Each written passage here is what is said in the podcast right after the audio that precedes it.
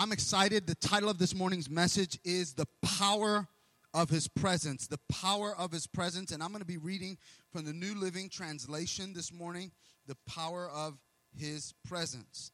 You see, Jesus is really, really like a lot of us. And Jesus goes through different seasons. And uh, I may seem like an extroverted person to you. I'm really not. I am an introverted person. And so I like being up here because I like teaching the gospel. Uh, but the reality is, is that after I am done up here and after I'm done greeting people, I will go into my office or hide out in my house and decompress for the rest of the day. That's just kind of my makeup and how I am. And so here you actually see something very similar with Jesus. Jesus has gone through a couple of moments where the Pharisees are kind of testing his patience a little bit. And they're testing him out a little bit to see who he is. And so we're reading from Mark chapter 3, verse 7. And here's what it says it says, Jesus withdrew. Let me tell you something. It is not bad sometimes to sound retreat to recover, and to go back to being persistent towards your goals. In fact, sometimes retreating is the best thing that we can do. Jesus withdrew with his disciples to the lake, and a large crowd from Galilee followed. I get the feeling, just from the context of this passage, that Jesus really wasn't about messing with the crowd that day. He withdrew, he was trying to be solitary a little bit and the crowd just ends up following him. And when they heard about all he was doing, many people came to him from Judea, Jerusalem, Idumea, and regions across the Jordan and across Tyre and Sidon. And because of the crowd, he told his disciples to have a small boat ready for him to keep the people from crowding him. Does that kind of sound like the Jesus you're used to? I mean, the Jesus you're used to is like, hey, what's up? I want to be around people all the time. But the reality is, is that Jesus wasn't completely like that. There were times where Jesus liked being with the crowds.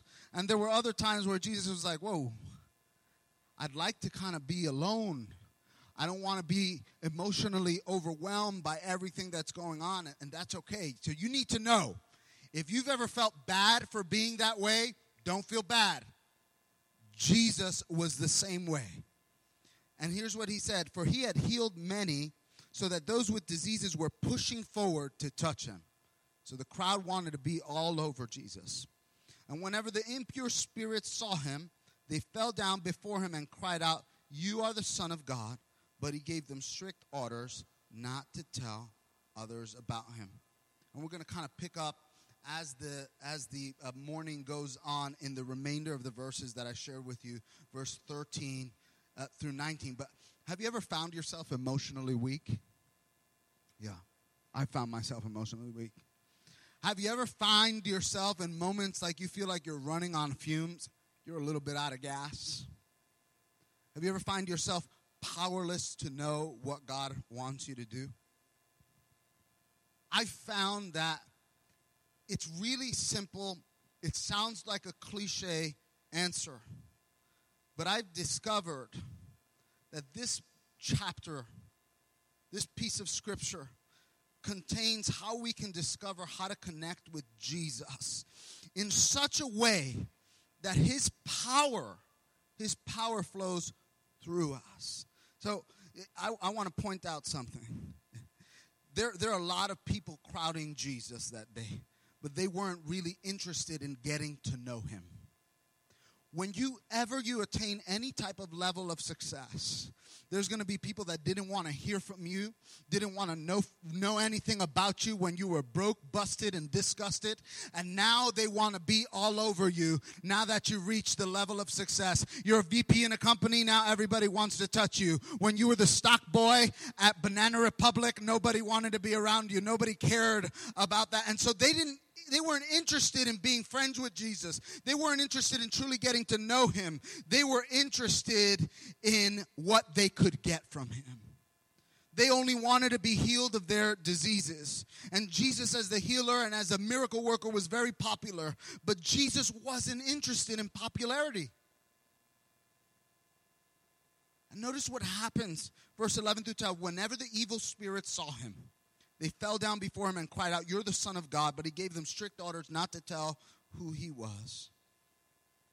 These demons wanted to kind of identify Jesus for who he was, but Jesus didn't want any credibility from the wrong sources.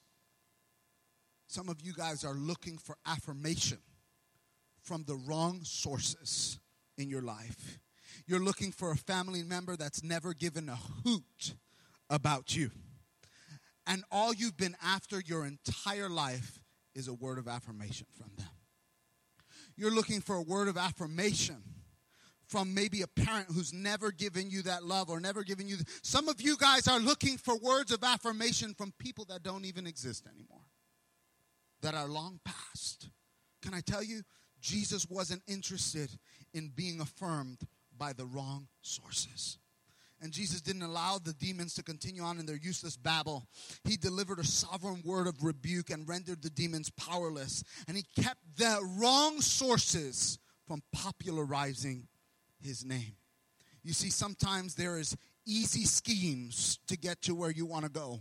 And sometimes there are more difficult paths, less traverse. And I'm really excited because we're going to talk about that a little bit later. You see, even though Jesus was attracting great crowds, he didn't come to be popular because it was restricted to his true purpose. There are things that you would love to get into in your life that are really restrictive to the true purpose that Jesus has for you. And some doors will close permanently in your life. And some of those closures of those doors are really good things for you because if it doesn't, if that thing that you are attempting to do works out, then you'll never fulfill the actual purpose, the meaning for your life.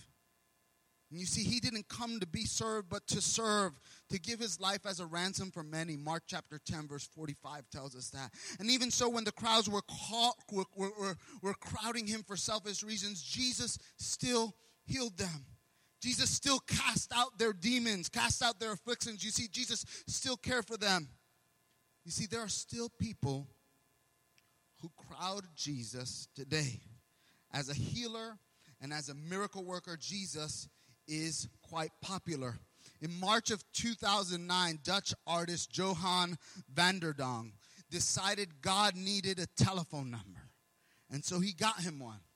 He got a cell phone number to be exact to show that God was available anywhere and anytime. And in an interview, the artist said, in earlier times, you would go to church to say a prayer. Now you just make a phone call and say a prayer in a modern way. Do you know that within one week, over 1,000 people left God a message? The only problem is when you called the number, you got a recorded message. This is the voice of God. I'm not able to talk to you at the moment, but please leave a message. That doesn't exactly communicate the idea of a God who's available anywhere and anytime does it. The only thing that the artist managed to do is connect people to an altogether disconnected God. His intentions were good. But that's not like Jesus at all even when we come to him for selfish reasons, even when we crowd him, the reality is that Jesus still heals our hurts. He still casts out our demons. Jesus cares for the crowd, but you and I should want something more than to be the crowd. We shouldn't be just content with having our needs met for the moment. you see, I'm not just content to meet with Jesus on a Sunday morning and maybe feel good after I leave this place. I want Jesus' power. I want his presence with me throughout my entire week. I want Jesus' power to do God's will, to fulfill God's calling over my life. See, isn't that what you want as well, church? Then I ask you this don't crowd Jesus. And I'm going to explain to you what that means. There are celebrities who have fans, but fans are not friends. Jesus is a celebrity that has lots of fans, but there are not a lot of people that are in tune with a deep relationship with Jesus. And that is the entirety of the basis for Christianity that you would move from being the fan, from being the crowd, into the depth of a relationship with Him. Don't just come to Jesus when you have a need. The crowd does that. Don't just pressure Him for your own selfish reasons. The crowd does that. The fans do that because that's not where the real power is. That's not where the genuineness of relationship Instead, the genuineness of relationship is found when we answer his call, when we respond to his invitation, and when we commit ourselves to his will for the rest of our life. For, for while Jesus cares for many people, Jesus cares for everyone on this planet. But John said it best. Romans chapter 8 verse 28. God works together for the good of those who are all things for those who are called according to his purposes. We forget that part. Yes, he works together for the good, but for those called according to his purposes. That means those who have rendered their lives in relationship to Jesus. He calls few people respond to that special relationship with him. Mark chapter 3 verse 13 through 15 speaks about Jesus went up on the mountainside and called to him those he wanted, and they came to him. And he appointed 12, designating them apostles, that they might be with him, that they might that he might send them out to preach and to have the authority to drive out demons. Church, I want to share with you something. That's where the power lies. That's where the authority lies. Not in the crowd, but in the calling. Jesus called to him those who wanted. That's what that verse says. It implies an urgent invitation to accept the responsibility. Responsibilities for a particular task, implying a new relationship to the one who does the calling. You see, Jesus wants these 12 to be more than just part of an adoring crowd, part of the Jesus fan club, the Jesus Facebook page. He invites them into a special relationship with Him so that He might send them out as His representative with His words and with His power to make a difference in the world. I don't know about you, but that's what I want for my life. I'm not content to be part of an adoring crowd. I want a special relationship with Jesus so that I might represent him well in a world that desperately needs him. If you spend any time just turning on the news, I don't care what news channel you watch, you'll realize that there is evil in this world. Evil in this world. Evil in this world come down from government to us evil in this world that comes out from terrorist organizations. People that, I mean, just the other day in Seattle, two men were murdered for defending two bigoted people that were, were harassing a, a, a Muslim person. And then in Manchester, at a concert, somebody decides that they're going to come and they're going to blow themselves up to create a ruckus and a scandal to cause tragedy to happen. So if you spend just two seconds turning on your TV and seeing the news, you'll see that without a shadow of a doubt, exactly what the Bible says this world is full of evil. And you would know that this world so desperately needs this person that we talk about called Jesus. And if it's what you want, if that's what you want, the depth of a relationship with Him, then I urge you to answer His call on your life. Respond to his invitation to get close to him, not to crowd him, but to enjoy an intimacy with him that those in the crowd cannot even imagine. And that means spending regular time in his presence. In an area of Africa where where Christianity has spread actually quite rapidly. New believers were really zealous about their daily devotions, and they would find their own spot within the wild thickets and pour their hearts out to God in prayer. And after some time, the spots became well worn and paths became created. And soon each one's prayer life was made public. And if someone began to neglect their prayer life, their devotional life, their intimacy with God, it would notice by, be noticed by others. Believers would then gently, gently and lovingly remind those in neglect. And here's what they would say to them The grass grows on your path. The grass grows on your path.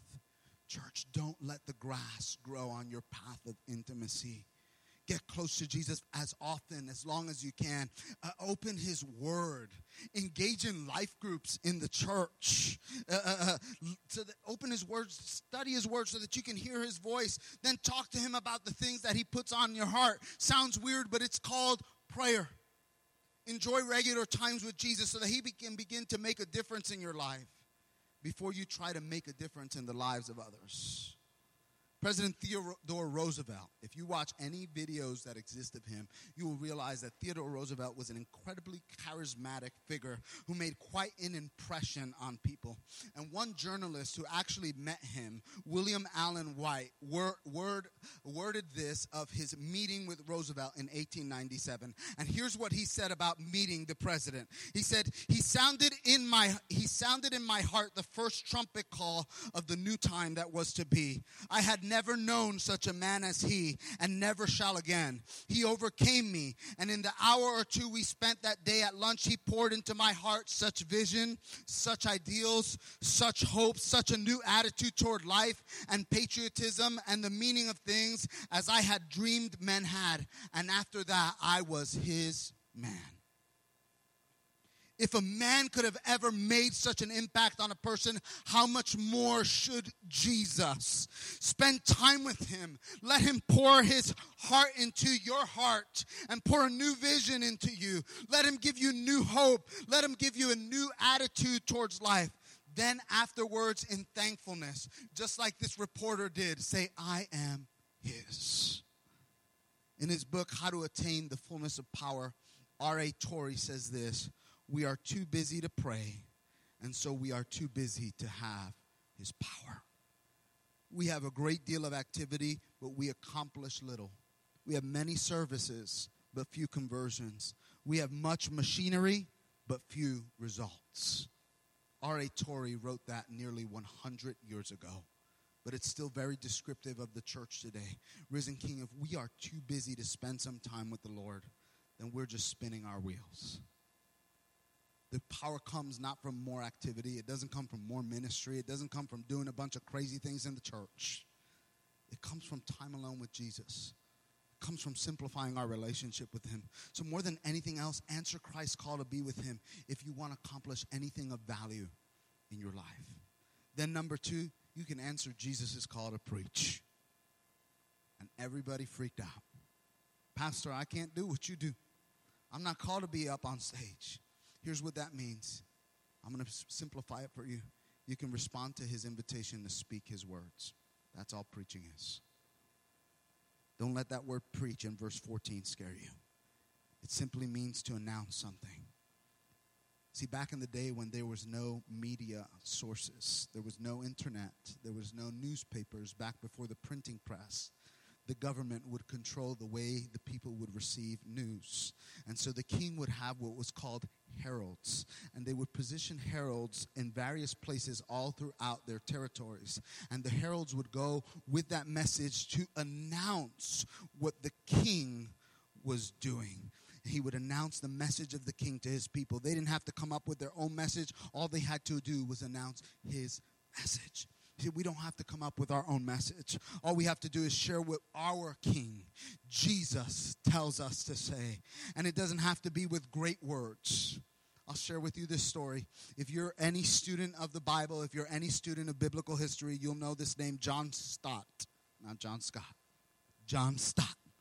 And he was a well known British pastor and theologian. And he was actually invited to preach at the University of Sydney in Australia.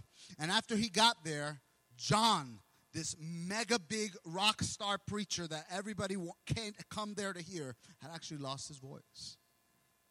And he describes his experience as follows this is in his own words What can you do with a pastor who has no voice? We had come to the last night of the evangelistic meeting, and the students had booked the big university hall. And a group of students gathered around me, and I prayed to I prayed them to I asked them to pray as Paul did that this thorn in my flesh would be taken from me. He's talking about his loss of his voice. But we went on to pray that if it pleased God to keep me in weakness, I would rejoice in my infirmities in order that the power of Jesus might rest upon me. And as it turned out, I had to get within one inch of the microphone just to even croak the gospel. I was unable to use any type of inflection in my voice. You know what inflection is? Does anybody know what inflection is? This is monotone. I can preach to you this. But when I get excited, I can inflect my voice. He said he couldn't even inflect his voice to even express his personality through his message. It was just a croak and a monotone. And all that time we were crying to God that his power would be demonstrated in human weakness. Well, I can honestly say that there was a far greater response that night than any other night. I've been back to Australia. This is John Stott writing. I've been back to Australia 10 times now. And on every occasion, somebody has come up to me and said, Do you remember that night that you lost your voice? I came to know Jesus that night. God doesn't need eloquence. He don't need a master's degree and a bachelor's degree to reach people or to use you. He just needs a voice. Your voice a voice with a living and a vital connection to Him in prayer. A woman by the name of Lucy Swindoll says this A friend of mine was caught in an elevator during a power failure. And at first, there was a momentary panic as all seven strangers talked at once. Then my friend remembered the tiny flashlight he had in his pocket. And when he turned it on, the fear dissipated. During the 45 minutes that they were stuck together, they told jokes, laughed, and even sang.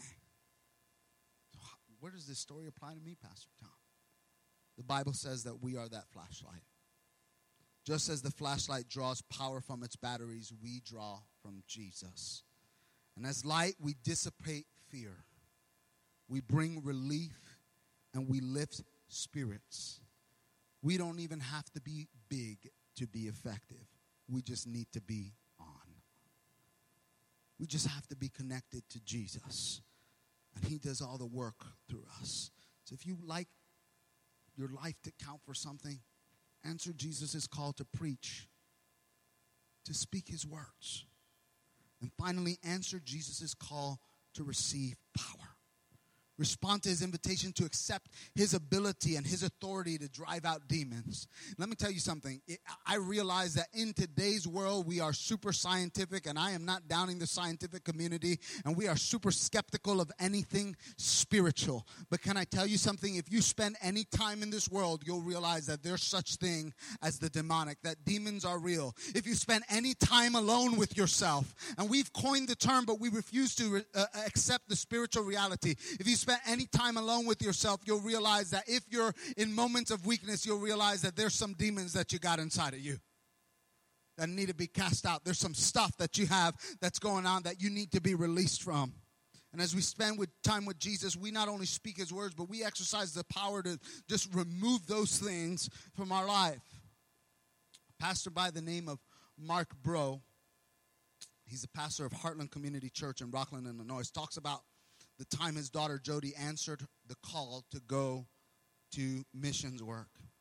When she graduated from high school, she said, I don't think God wants me to go to college right now. I want to go take a year in Haiti and I want to serve people in a medical mission down there. And her dad wasn't so sure about his daughter moving 3,000 miles away from home in the poorest country on the Western Hemisphere, which is also happens to be, maybe you don't realize this, it happens to be also a very a, culture that has slow access to medicine, and it's also an AIDS infested culture. And voodoo is very persistent and permanent. If you don't believe in the occult, I have been to Haiti before. You walk into a village and you look into a village, and one of the things you see is a flagpole. And guess what? On the top of that flagpole, there is a black flag. It's so that you can know where the voodoo priests are. But he supported her in her decision. And he says, One of the hardest days of my life was putting my little girl on an airplane, watching it lift off, and not knowing whether I'd ever communicate with her ever again. And then one night he gets an email from Jody, and here's what she wrote. She wrote, Dad, tonight has been the most remarkable night of my life. I got called out to this hut to deliver a baby. Dad, I've only delivered one, and that was with somebody. I'd never done this by myself, but I was the only one around. And they called me, and I got to this hut, and there was this naked, screaming lady on the dirt floor. And I got a flashlight, and I was thinking, here I am, 18 years old. I'm in a hut in a third world country with a naked, screaming, pregnant lady, and I have a flashlight, and I don't even know what I'm doing, but I'm here. To make matters worse, this lady from the voodoo religion, this voodoo priestess, walked into the hut dressed in her red and blue voodoo garb and began to chant some voodoo incantations in Creole. And she put some kind of oil on the lady's head. And then she started to walk away from me and the woman. She stopped at the woman's belly and she pulled some kind of salve there and walked the opposite direction, all while chanting a Creole spell. And I didn't know what to do, and she stood at the head of this woman and stared a hole through me. And when I was getting ready to deliver this baby, I just looked back at her and I started singing. I knew that the voodoo priestess did not understand English, but I continued to sing. Our God is an awesome God. He reigns from heaven above with wisdom, power, and love. Our God is an awesome God. That's a song that she probably learned when she was a kid. And the girl said that the voodoo lady became completely unglued. She grabbed all of her stuff and she left the hut. Jody wrote that night. This is what this little girl wrote that night. That night, I knew that that baby was going to be born with the blessing of God and not the curse of Satan. And as Pastor Mike read Jody's email, his fatherly side thought, you get on a plane tomorrow and we're going into that hut with a voodoo how could, what are you doing going into that hut with a voodoo woman? But then he thought way to go jody.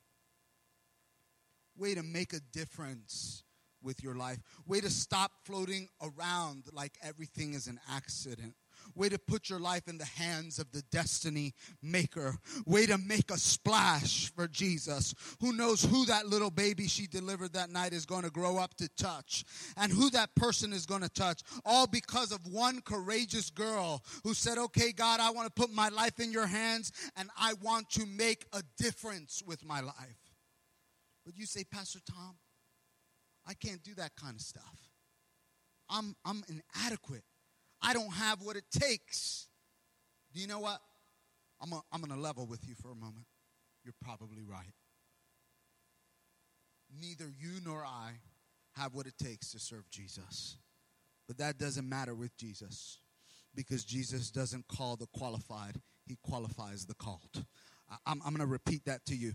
Do you hear me? Jesus doesn't call the qualified, he qualified the call. Now we're going to get deeper into the word just a little bit. Look at the original 12 disciples. Mark chapter 3, verse 16. And we're going to go through these verses really kind of quickly here, but this is going to be the crux of the message. These are the 12s he appointed Simon, to whom he gave the name Peter, which means rock. Well, let me tell you, Peter was no rock at this time. Peter has what some of us have, right? You know, people with this type of disease, Peter had a bad disease. It's called the foot and mouth disorder. You have that. I have the foot and mouth disorder sometimes. And he was all over the place when it came to his commitment to Jesus. But Jesus saw the potential in him and he made him into a rock solid spokesman for the kingdom of God. That when Peter got up and preached after Jesus had ascended to heaven, the Bible says that 3,000 people responded in one sermon to turn their lives to Jesus. Mark chapter 3, verse 17 continues James, son of Zebedee, and his brother John, to whom he gave the name Boanerges, which means the sons of thunder. Let me talk to you about these guys. These guys had anger problems. They always ready to call down fire from heaven. Luke chapter 9, verse 54 to 55. Here's what they said. They got really ticked off that the people weren't listening to their message and that the people weren't responding in the adequate way. And so they went to Jesus. Hey, Jesus, why don't we call fire down from heaven? Sounds like they got an anger problem, right? They sound like a little intolerant, don't they? They were in the mood of kicking people out. Mark chapter 9, verse 38. You can look that up on your own, that story and they were willing to fight. As a matter of fact, they didn't even want to do it themselves, so they sent Mama in. They were Mama's boys. And they sent Mama in to talk with Jesus. Seriously, true story. Sent Mama in to talk with Jesus. And Mama goes, Hey, Jesus, uh, my boys, they've served you really well. So, left and right, when it comes to your throne, right? When you get to heaven, one will be seated on the left, one will be seated on the right, right?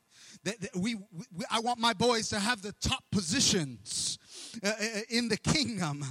But John later became known. These were the same guys that said, Hey, if these people don't listen to us, Jesus, call fire down from heaven. But I want to share with you, John later became known as the apostle of love, but he didn't begin with that reputation. As a matter of fact, the Bible says that at the end of his life, he is the only remaining apostle to have survived at the end of his life. Every other apostle was murdered for their faith, called martyred for their faith. He's the only one to have survived into old age. And he survives in old age in exile in an island prison called Patmos. And that is where the book of Revelation is written by the Apostle John, the apostle of love. And let me share with you that the rest were no better. Mark chapter 3, verse 18 through 19.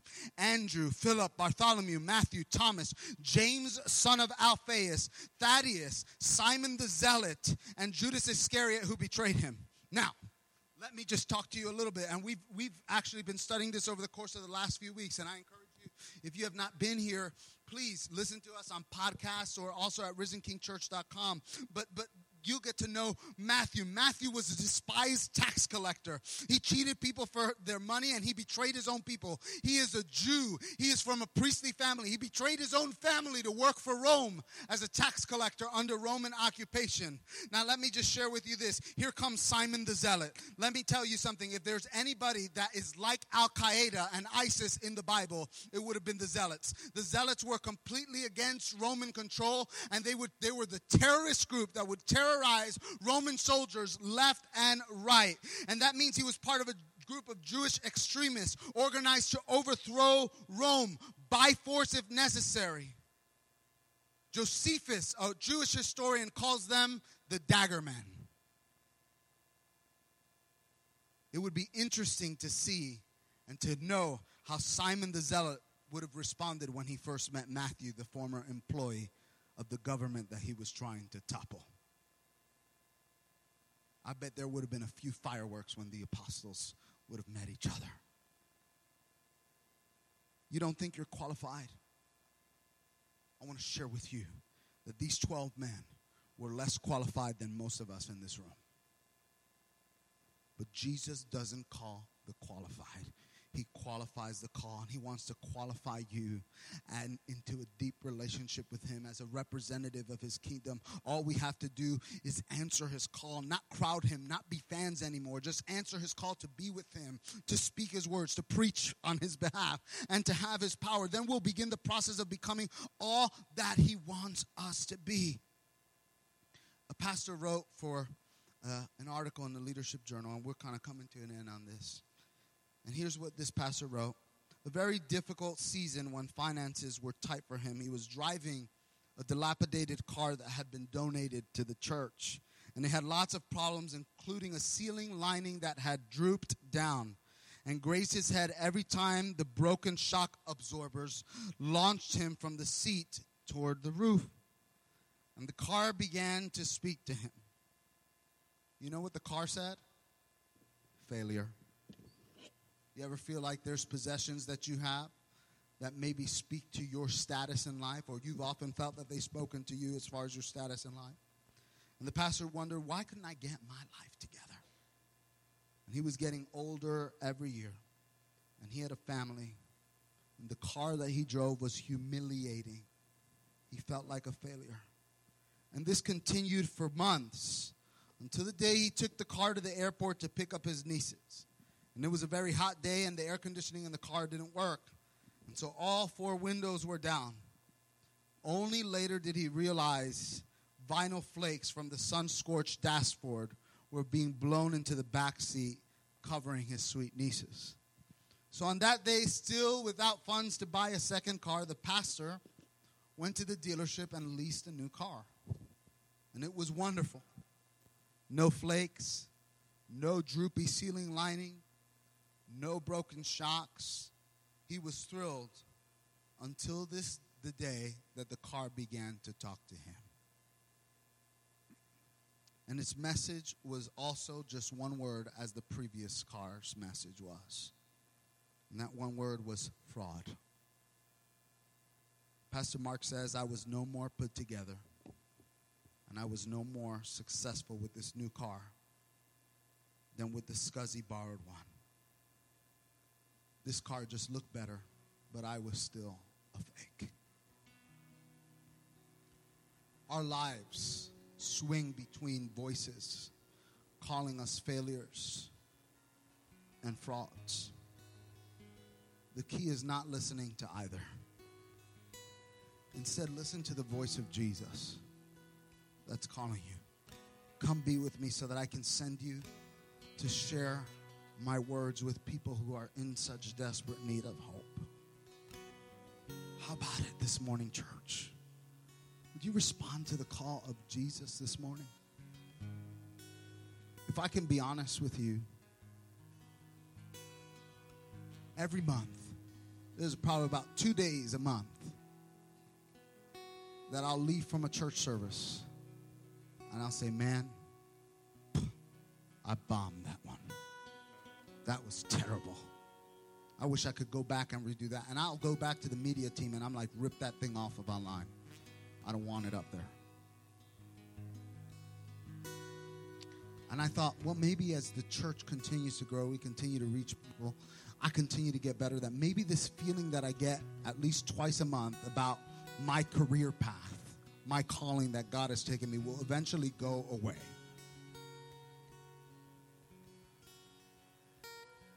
Last Saturday, we had a, a, brief conference in the church with leaders. And at the end of the conference, I spoke with an older pastor. This pastor's 65 years old, doing incredible things. His church is amazing, reaching young people left and right uh, here in New Jersey. And I spoke to him, and he said, I've been in ministry for 40 years. And he goes, Do you know? And, and this guy leads a really large congregation. He said, Do you know? At least once or twice a month, I go home feeling like that was garbage. Nothing worked out the way I wanted it to. And I began to realize something. And I wanted to point it out and I wanted to be transparent about it because maybe you're going through the same thing. And maybe you're on the path that Jesus called you to be on maybe you're doing the right things that doesn't stop you from going through moments of discouragement. When I look at my job as a pastor, I have both the best job in the world and the worst job in the world all rolled up into one. Do you feel that way sometimes about the thing that you do? You got the best job in the world and the worst job in the world. It's a part of life. Jesus helps us to more than cope with it. Jesus helps us to understand that there is purpose in the things that we have undergone and in the life that we lead. And He adds purpose and value to that life.